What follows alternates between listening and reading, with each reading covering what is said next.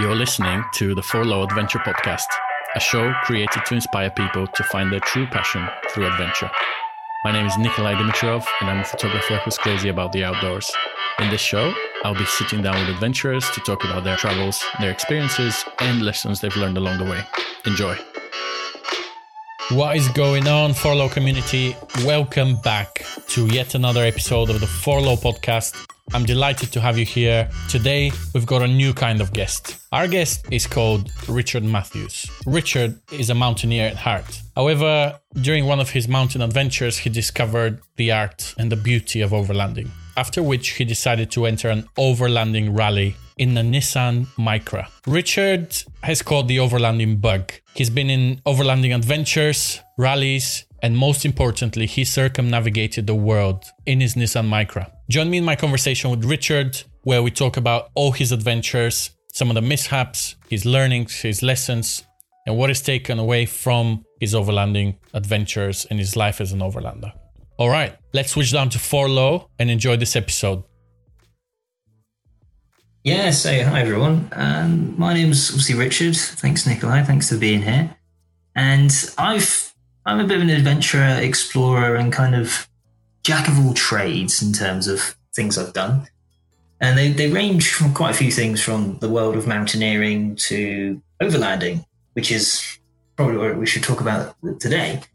And within that, I've done a few things in Nissan Micras mainly, driving them to Mongolia and back and circumnavigating the globe.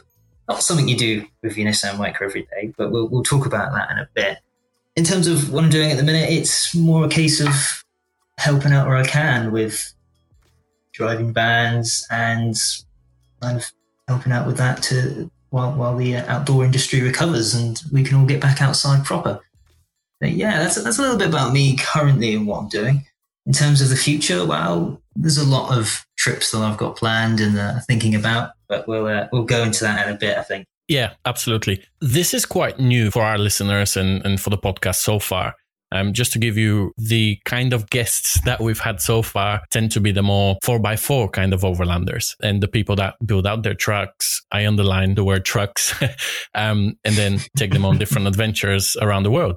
Now, you said you are an adventurer, mountaineer, and you've taken your Micra all over the world. So Tell us the story about that. How did you get into into the overlanding space, and more importantly, why a Nissan Micra? Well, I actually got into the overlanding space by accident, and I'd been in the mountaineering world for most of my life. And it started with touring the Mongol Rally in 2015. And that was kind of an accident as well. Found it online and then went to a couple of friends. Hey, do you want to do this? And they begrudgingly said yes. And we started looking around at what vehicles people were taking. Now, the requirements for that were it had to be under 1.2 litres and it, it straight up wasn't allowed to be a 4x4 and it had to be under 500 pound. Now, the most common vehicle that people were buying was Nissan Micras, and us being pretty experienced and not having a clue, we kind of got one for, I think we paid 75 quid each for it. And um, yeah, we, we tricked it out with some bigger springs and a, a roof rack, a, a, light bar, and that, that was about it. And oh, sorry, I should point out the bigger springs were only on the rear and didn't really do anything because we didn't change the shocks. like I said, we had no clue what we were doing. And we did put a sump guard on. That's one thing we did wasn't made of metal, it was a plastic one. It did the trick. That was kind of the start of it for me. It was kind of the organization preparing the kind of stepping into the unknown in two wheel drive car to drive to Mongolia and then drive back. And we we took it out in some places, like driving across Mongolia. Mongolia's pretty vast. And we we were carrying all our own fuel, we were carrying all our own supplies. Okay, we were sleeping in tents or should I say, everyone else was sleeping in tents because one of the guys on my team was an engineer and he got sponsored by a company to hang hammocks around the vehicle in this kind of really mad spider like design that he built. Uh, and that was kind of the deal. If we built this system, they would give us hammocks and things. So that's what we did. In terms of the actual overlanding and, and where it went from there, it was kind of a case of, well, we just drove, to be honest. We, we went off road in Mongolia. We went kind of here and there and everywhere in Kyrgyzstan. And we drove across the, the legendary Pamir Highway, if, if anybody's heard of that. It's pretty, pretty ridiculous road. And that was kind of the start of it. And from there, it was, it was a case of, wow, this is, this is incredible. And um, yeah, let's see if we can get these cars further. And that was kind of the start of the next trip, which was to try and circumnavigate the world in two cars that were really a bit terrible and kind of go from there. And that's where I bought the, the second Micra, which I still have and still drive around into this day. And yeah, that, that was the, the start of it, really. So how long did the whole rally take you? So the actual trip was two and a half months, the first one. The the circumnavigation was five days under a year, I think it was, or something like that, a week under a year. That's incredible. One of the questions that comes to mind straight away is you're an adventurer, you're somebody who's experienced in being out there. And it sounds like you've always been out there, whether it's in the mountain, climbing mountains and, and trekking through mountain ranges or in a car, it doesn't matter. But how does somebody who has no experience of doing a off-roading rally in the first place prepare for such a long trip? What organization, what planning did you do in order to to feel ready to actually go out and, and do that rally? Yeah, it's a it's a it's a very good question because a lot of people don't think about that side of it when they're going, especially overseas. Obviously, staying here, it doesn't really matter. Overseas, the kind of the planning involved was absolutely terrible. It took us about a year to plan just that two month two and a half month trip and uh, about six months for the year long trip, mainly because of visas. And some of the visas took six months to get. And then there's, you know, the insurances, there's the carnet de passages, if they're needed, if they're not needed. Um, there's all the import rules of kind of driving in certain countries. And it actually felt like we were prepared. We, we over planned it on that first trip on the Mongol route. We, we planned it by the day, where we would be, what we'd do, which was great from the pro, you know, progress of saying where we were, what we wanted to do. But in terms of being an adventure, it was kind of restricting. We couldn't just go off and do something randomly because we had to stick to the plan. Not to say that it wasn't a great adventure, of course, it, it certainly was, but that restriction made it somewhat limiting. To be fully prepared for something like that, on the first trip. You just can't. And I think the the biggest asset to anyone who's looking to go on their first big trip or overseas in particular is is all about how the mindset of being in certain situations and just staying calm, especially with border crossings. Those are those are very interesting, to say the least. Which was your favorite or least favorite border crossing? Which one was the most interesting, let's say? The most interesting. I think many of them have been very interesting for, very different reasons. Yeah, just it's, it's, a real spectrum. It really is from uh, Iran, where it took us 12 hours to get into the country and then 12 hours to leave the country, including giving my t-shirt to somebody uh, in exchange for a phone number of them to help us out getting out of the country. Um, along with uh, on the other side of things, rocking up in these ridiculous cars because they did look ridiculous. I mean, on the circumnavigation, we ended up having a shopping trolley on top of the car. And yeah, it, it, it's literally that. The, the, the, border guards have that expression like, what on earth is this? what do we do with this? So they come up to us and basically ask us, I think this was in uh, Kyrgyzstan. Guy goes, have you got, any kind of motions out, have you got any guns? Have you got any drugs? Um, and do you have any, um, what's the other one? anyway, he, he did these motions and he's like, all right, cool, you don't have them. Can you buy then? And that, that was it. Didn't say anything else, you know, stamp your passport, off you go. And it, it just, it really did. It was really a kind of mixed bag of how things were going to go at the border because the border guards could go really bad. And I mean, that happened one time as well where we were leaving Uzbekistan, I think it was.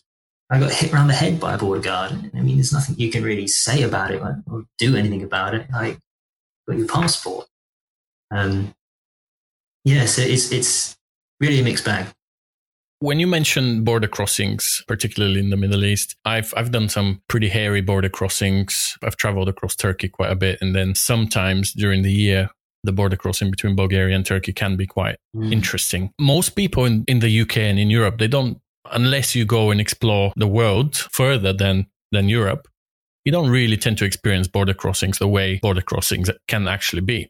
So if anyone is interested and if anyone is looking to do a trip outside of Europe, what should they do to prepare? How should they behave in a border crossing? What's your opinion? Um, I think there is a very set way to behave at a border crossing. Um, and I can give you an example of kind of both two different ways, actually. The, the first way is the most detrimental to yourself. If you're trying to get across peacefully, amicably, and kind of actually get into the country or leave the country that you're in. And that is by arguing. Arguing at border Mhm. crossings doesn't get you anywhere. In fact, it will more than likely end up you in a lot of trouble. Yeah. And uh, I've seen that. We got to the border and there was another three teams and they had been arguing with the passport controller and they just kept them there for three, four hours overnight when it was snowing because they just argued with them. On the other hand, being kind of polite and jokey and not overly friendly, just being a normal person, like you're just having a conversation with a, a friend or a mate, and that can kind of go a long way. And I think that can really play to your advantage. And I think where it plays to the, my, the advantage of what we have as well is we had such a ridiculous car that it automatically kind of broke the mood with all the staff that we came across. And and, and yeah, there is there is something about that as well. I don't know exactly what it is, but it's something. It certainly changes the opinion of people. Yeah, I, agree completely. And, and in my experience, I must say things like having all your documentation prepared in advance and really organized and, and just making their lives easier helps speed things along. And if if you don't have all the documentation ready or all your passports or carnet and everything ready, they might think that you're trying to hide something and become suspicious the moment they become suspicious, they put you on your nerves, and then it's a it's a vicious cycle. Another thing I would say to our listeners is if you've had a bad experience in a border crossing and you're about to cross your next border, don't think about that. Be calm, be relaxed. The more relaxed you are, the easier you, it'll be for you to cross the border. Yeah, it's simple as that because we have to remember they're dealing with thousands and thousands of people a day sometimes. Some people are trying to traffic goods, drugs, guns, whatever. And if you look suspicious, they will spend more time investigating you. Yeah, absolutely. I, I totally agree with that. And it is about kind of like like you said, there, it's, it's really about how you are with them and how organized you are. And if you have got everything, then what they're not going to bother stopping you, are they? Yeah, yeah. Tell us about circumnavigating the globe. Tell us everything. Tell us everything. Go off the net. We'll be, we'll be here forever.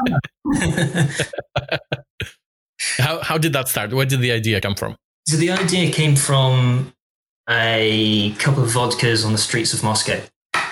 Nice. Always a good start. Yeah, as every good story does. No, it, it came actually from the Mongol rally on the way back. We met up with another team and I was chatting to the guys there and we kind of said to them, look, our car's fine, your car's fine. I mean, our car wasn't fine. We'd lost third gear. We didn't really have a exhaust and some of the suspension was kind of collapsed, but you know, it was fine. Um, yeah, we were like, these cars have done this. Why can't they go further? So we, we kind of sat around and started putting things together and sort of sorting things out over the next year and then kind of opened it up to anyone. And over the course of the year, we had 11 different vehicles, uh, over 100 people. I actually lost count of how many people came in total. And people from 33 different nationalities traveled with us. And the, the kind of the two main vehicles that, that did it was uh, our Nissan Micra and a Skoda Felicia Estate that was bought for 75 quid. So again, not the most practical of vehicles, and that, that thing broke down quite a lot. Yeah, that, that was kind of, the, and the idea of it was to see if we could get around the world and to see if it was possible to take such ridiculous vehicles around the world. And I mean, I know people have taken some really mad stuff around the world. There's that guy in the 70s that drove a Phileas Land Rover around the world and drove it through the seas. and yeah, that was the idea. Just just to see what happened, really, and and kind of go from there.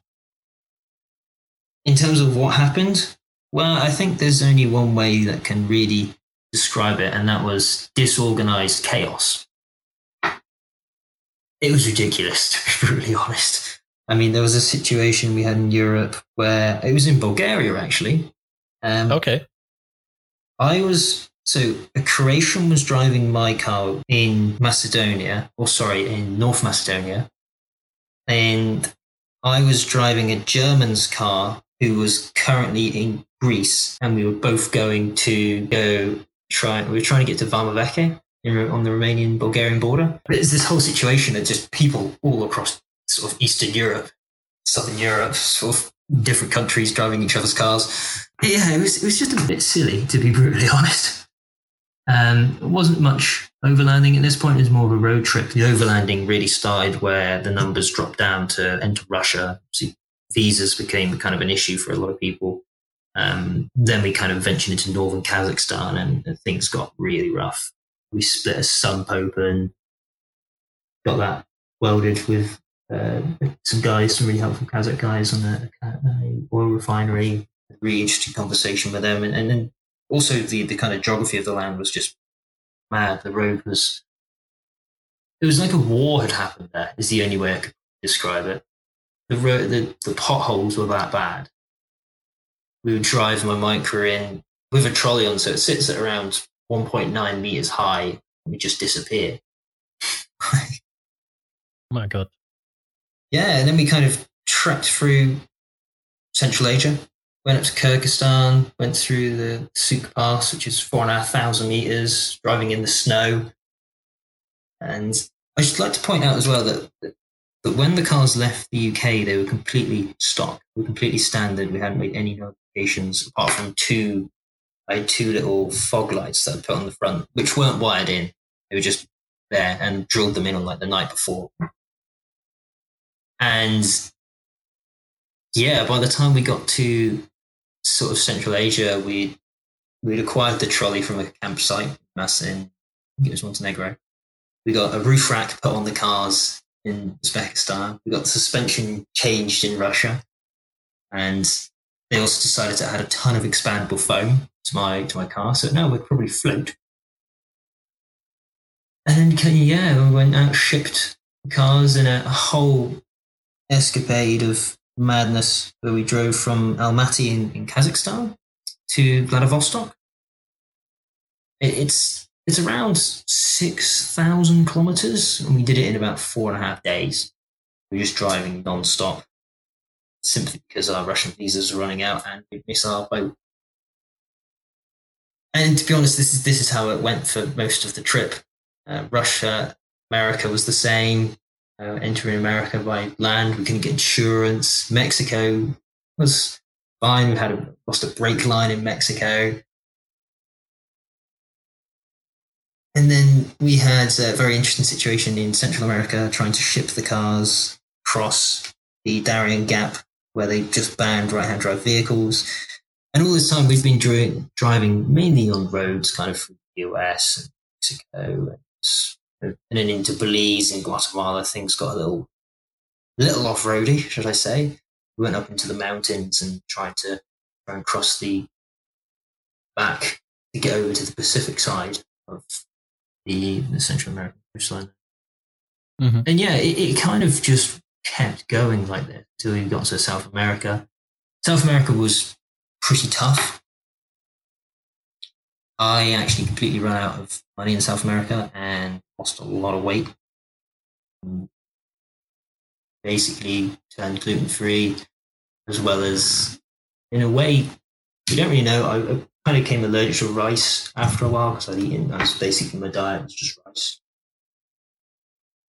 And yeah, it, was a really difficult time because at this point, with the shipping that had just happened from Honduras to Colombia, we just meant to take a week, ended up taking a month and just running out of money. And we'd started doing deals with hostels, try and live more cheaply, should I say. And this, this kind of went on.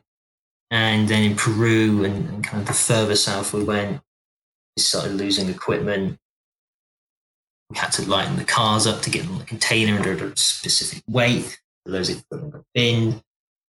Really good way to kind of minimalize your equipment, to be fair. Yeah, it was it was pretty outstanding trip to finally get back to or cross Argentina in two days, to then get back to Europe and pick up the cars in Hamburg during the G20 riots in 2017. So that was a whole new set of interesting situations. I, I think the, the biggest lesson I learned from it was never ship anything. It's just a pain. really? Is it that bad? It is pretty bad, yeah. To be fair, we were trying to do it ourselves. We didn't get like an agent to kind of sort an agent. No. We just like, yeah, we'll, we'll sort it out. We'll sort everything else out. Nightmare, absolute nightmare. What problems did you have? Was it more with the uh, importing of the vehicles and stuff like that? yeah, I mean, yes, yes. Ultimately, I mean, in in Colombia, Colombia has some of the strictest import and export laws in the world, and it was a case of you needed. I think it took us five days going around the port to speak to this person and then speak to this person. And then we had to go back and speak to this person to get that document countersigned. And then this person needed to speak to this person. And it was, it was just trying to tie up lots and lots of really small loose ends. Different people had to do it in a different order. And it wasn't even the language barrier. We had someone with us who was Portuguese and could fluently speak Spanish. So it, can't imagine what it would have been like in trying to trying to do it that. And then in Europe, we had the whole situation where we'd shipped them back over on something called a T4 document, which is basically returning a vehicle to its home territory. The, the EU is considered EU vehicle. What we didn't realize is that meant that because it's going back to Germany, we couldn't just pick, drive them off, drive them out of the port. They had that document had to be cleared in the UK. Then we had to kind of get them out of Hamburg and that back of trucks, basically, before five days were up and we started getting charged thousand euros a day. So it's just a, a constant battle, I think is the right word. Sounds like there was plenty to think about. If you did that again, I'm assuming you would uh, you would not do it without a shipping agent. Yes, yes. Or, or I would at least know who to speak to now, shall I say. I've got a lot of follow up questions if you don't mind. If somebody who's listening now is planning to do a long term trip across, let's say Europe and Asia or Africa, etc., how do you plan your finances? Yeah, okay. So budgeting is is it's a bit of a guesstimation and doing a lot of research. Now, there's a lot of useful sites out there um, one of them is Numbeo, I think it is, which is N U M B E O com. And on that, you can do comparisons of cities and countries uh, by cost of living, by food, by buying vehicles, accommodation, yeah. literally anything. Yeah. Have you, have you used it? Have you? Yeah, I've used it for work in the past quite a bit actually. And it's, it's very, it's surprisingly accurate it's always kept up to date and uh, it gives you a comparison of, let's say, you need an X amount in Brazil to live the same way as let's say if you have an X amount in the UK. Quite a useful website. Yeah, it is. It's, it's really good. And, and like you say, I find it really accurate as well. I think the other one is, is knowing your vehicle, how much it's going to cost, how much fuel is. Um, and then the research comes into tolls, where they are, and if you can circumnavigate them uh, how much they cost, insurance. So we managed to do a massive kind of kickback and save about $300 a car by getting this insurance deal in La Paz in Bolivia that covered us all South America instead of having to get insurance for sort of Uruguay and Argentina and Chile as well. So that, that was kind of a, a bonus there. But in terms of, of budgeting, me personally, I love a good spreadsheet. And for mm-hmm. this trip, I actually have a humongous spreadsheet of, of all the costs. And it, it honestly is. I, am sure you'll, you'll say the same. It's all about knowing what you what you're capable of spending, what your kind of costs are to begin with, or sorry, what your your budget is to begin with, and then kind of working it out from there, working back. Yeah, I, I think pre-planning probably the, the best answer. Can you say how much it cost you? Are you are you open to to sharing that? Yeah, absolutely. Yeah. Uh, so it this this circumnavigation cost me in total uh, eight thousand five hundred pound. Eight thousand five hundred pounds, mm-hmm. and that's that's excluding the shippings. No, that's with my contribution ship. Wow, that's amazing. Because bear in mind, we had uh, quite a lot of people, so a lot of a lot of the shippings and things were divvied up between a lot of people. Mm-hmm. So I think the shipping was it was worked out that it was like twenty one different people paid into it at the end of it because of the different people that were traveling in our vehicles through those periods. And obviously, that's what I spent. I think someone else spent 11 and someone else spent around 16. So still a fair amount of money, 16 to 8,000 pounds. Did that include all the food, all the subsistence, everything? Yeah. Yeah. That's incredible because if you think about it, yes, it's it's a fair amount of money, but actually, I know some people, and I must myself have done that. I've spent quite significant amounts of money just on upgrades on my vehicle. And to think about it, you can actually take a, a relatively affordable vehicle, and if you have some mechanical knowledge and, and the ability to do some work on the car, you can travel the world for eight thousand pounds. Yes, yes, you can. I mean, theoretically speaking, yeah, that's incredible. Yeah, theoretically, yeah, theoretically. I won't lie to people, that was pretty rough there was some pretty rough living in that time. I mean, I spent yeah. three months of that without food, more or less. Um, did I get to see a lot of sights and a lot of really like amazing things and go out and do kind of the, the, the stereotypical tourist things? Not really. Uh, in terms of an amazing trip, certainly. In terms of could have been better, absolutely. Would you do anything differently if you were to do it again? Yeah, I would actually. Yeah, I would slow it down, mm-hmm. slow it down considerably two days in a country or a couple hours in a country isn't even close to an amount of time to understand culture for one, understand people, but also see the kind of geography and kind of see what's actually there. It's just not enough time. And I mean, yeah. obviously, there's no there's no amount of time in the world to actually see all these places, but I would have certainly slowed it down. Sounds absolutely incredible. Honestly, that's that's super impressive what you've done. What did you learn about yourself in that year or so of travel? In that year, I, to be honest, I learned a hell of a lot. One being that pride, and uh, you know, I will happily admit this. Pride isn't always a good thing. People should have a certain level of pride, but too much pride is can be a negative effect. I learned that the hard way. I also learned about kind of resilience and how the human body can actually take hell of beating when you put it through certain situations. And it's really, it really is capable. Um, I mean, we were sleeping rough in cars, you know, five days across Siberia. We didn't sleep. We were driving for 20 hours straight. Doesn't seem possible. But it was, we did it. And I th- also think that in terms of things I learned about myself was keep an open mind. That people are just people. There's no such thing as this good, bad, divide. People, people, people, generally speaking, to live their lives, whatever they're doing. And I think it's kind of respecting that in the way that we're living in having the fortunate opportunity to actually go to these places and respect that they're, how they're living what may seem absolutely barbaric to us, maybe their culture. Yeah, I, I think it. Th- those are kind of the big things that that I personally learned from that trip.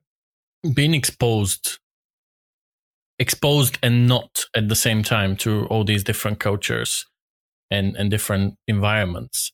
I believe it teaches you more about you and more about how you react to what's happening around you in the world than a lot of other things than let's say than it teaches you about culture or, or the world or whatever. Yes absolutely. Yeah what you just what you said there really rings true in my in my mind.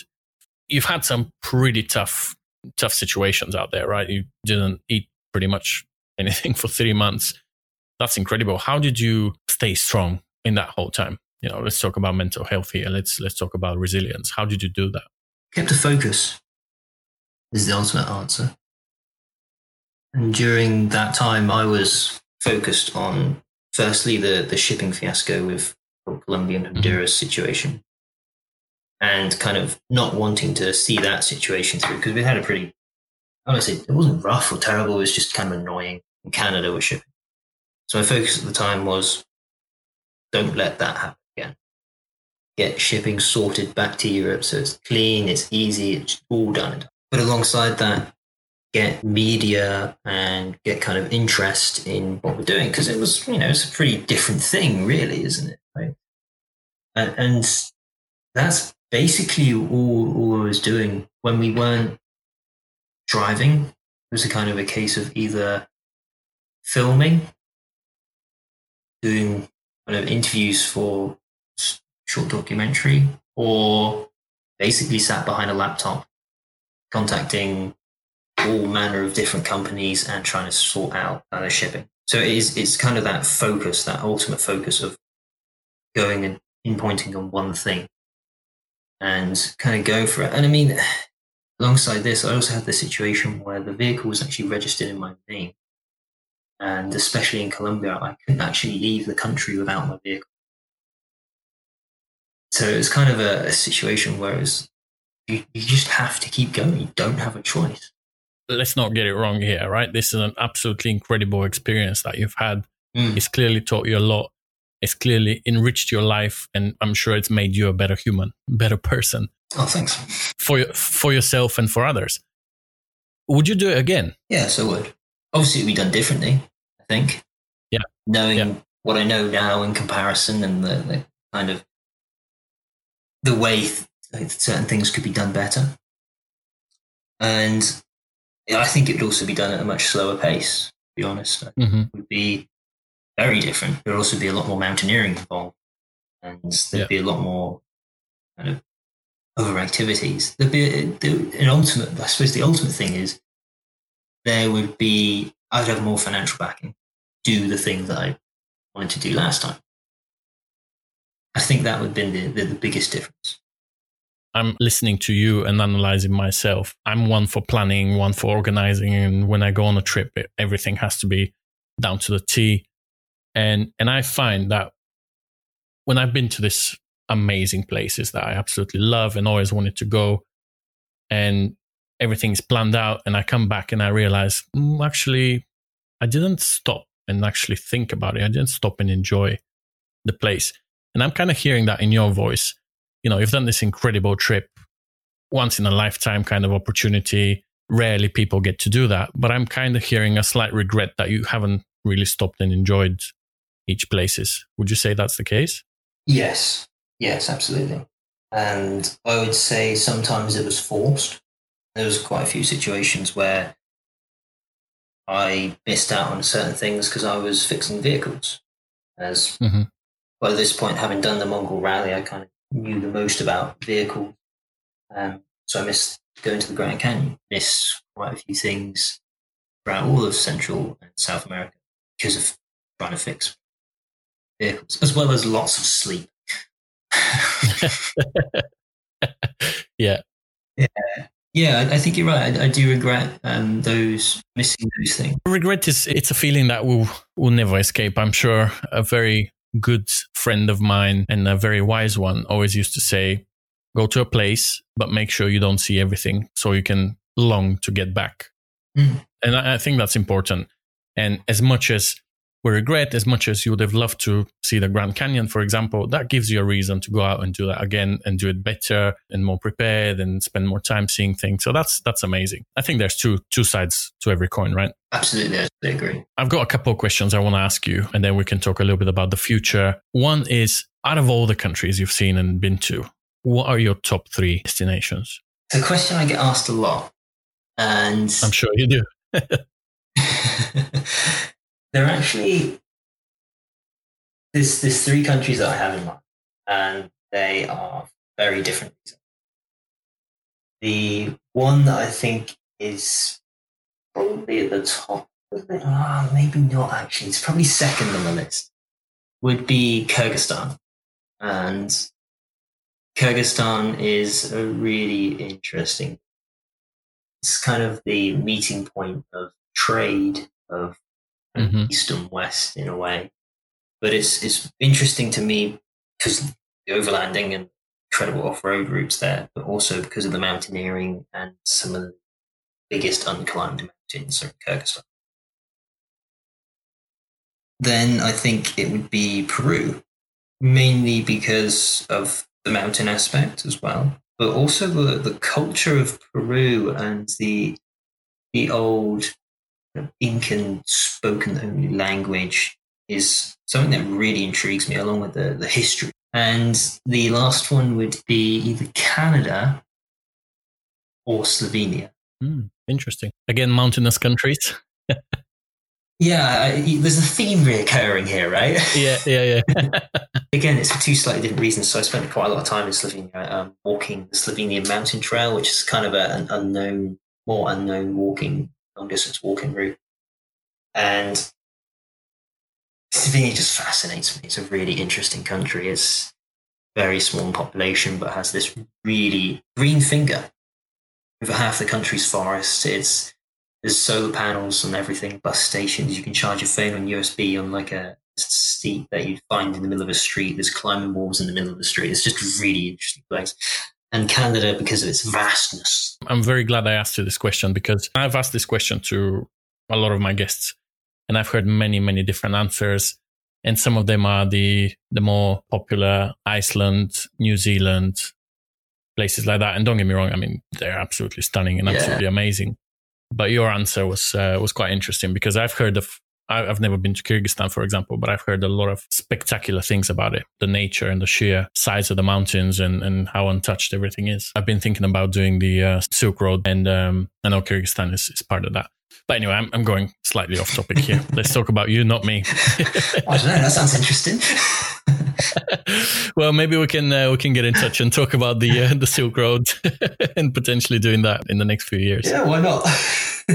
Clearly, you're the guy to have on a road on a road like that. So I'll, I'll definitely keep you in mind if I decide to do that. So you've shared a lot of your mishaps and and you know slight challenges in your adventures. Are you able to pinpoint to perhaps one event which was the sort of the biggest oh shit moment in your travels? Ooh, Oh, that's a tough one. Because the list is quite they're quite long. Is the list? yeah, it sounds like it. Uh, are we talking in terms of uh, vehicles braking or like no. near death situations or?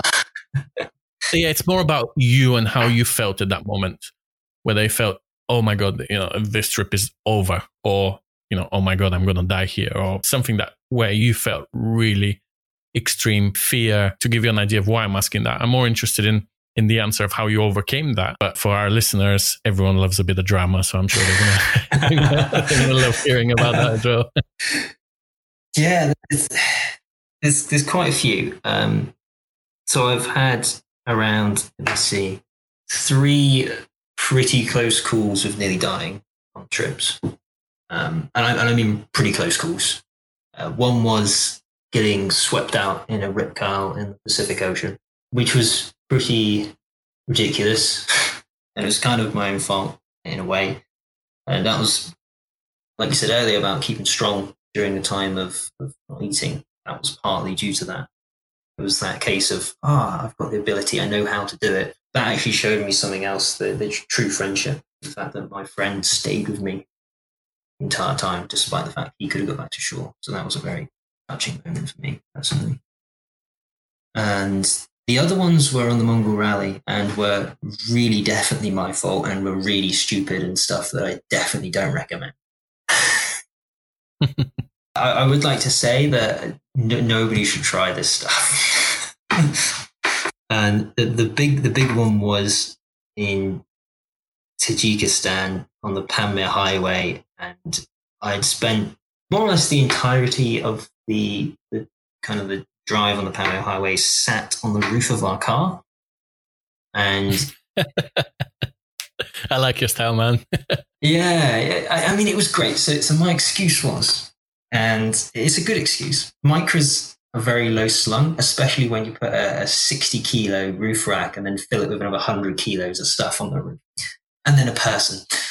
And because of it, we couldn't really see and we had sort of shortwave, normal walkie talkie radios. So I was sat on the roof directing our car through the sand and the mountains. And the kind of the, the situation that happened in order to that nearly went disastrously wrong is we were doing 50 mile an hour on a bit of tarmac and I was stood on top of the roof uh, I, with a static line climbing rope and kind of holding, that was tied pretty securely to the roof and tie, holding on to that whilst kind of stancing and holding basically nothing.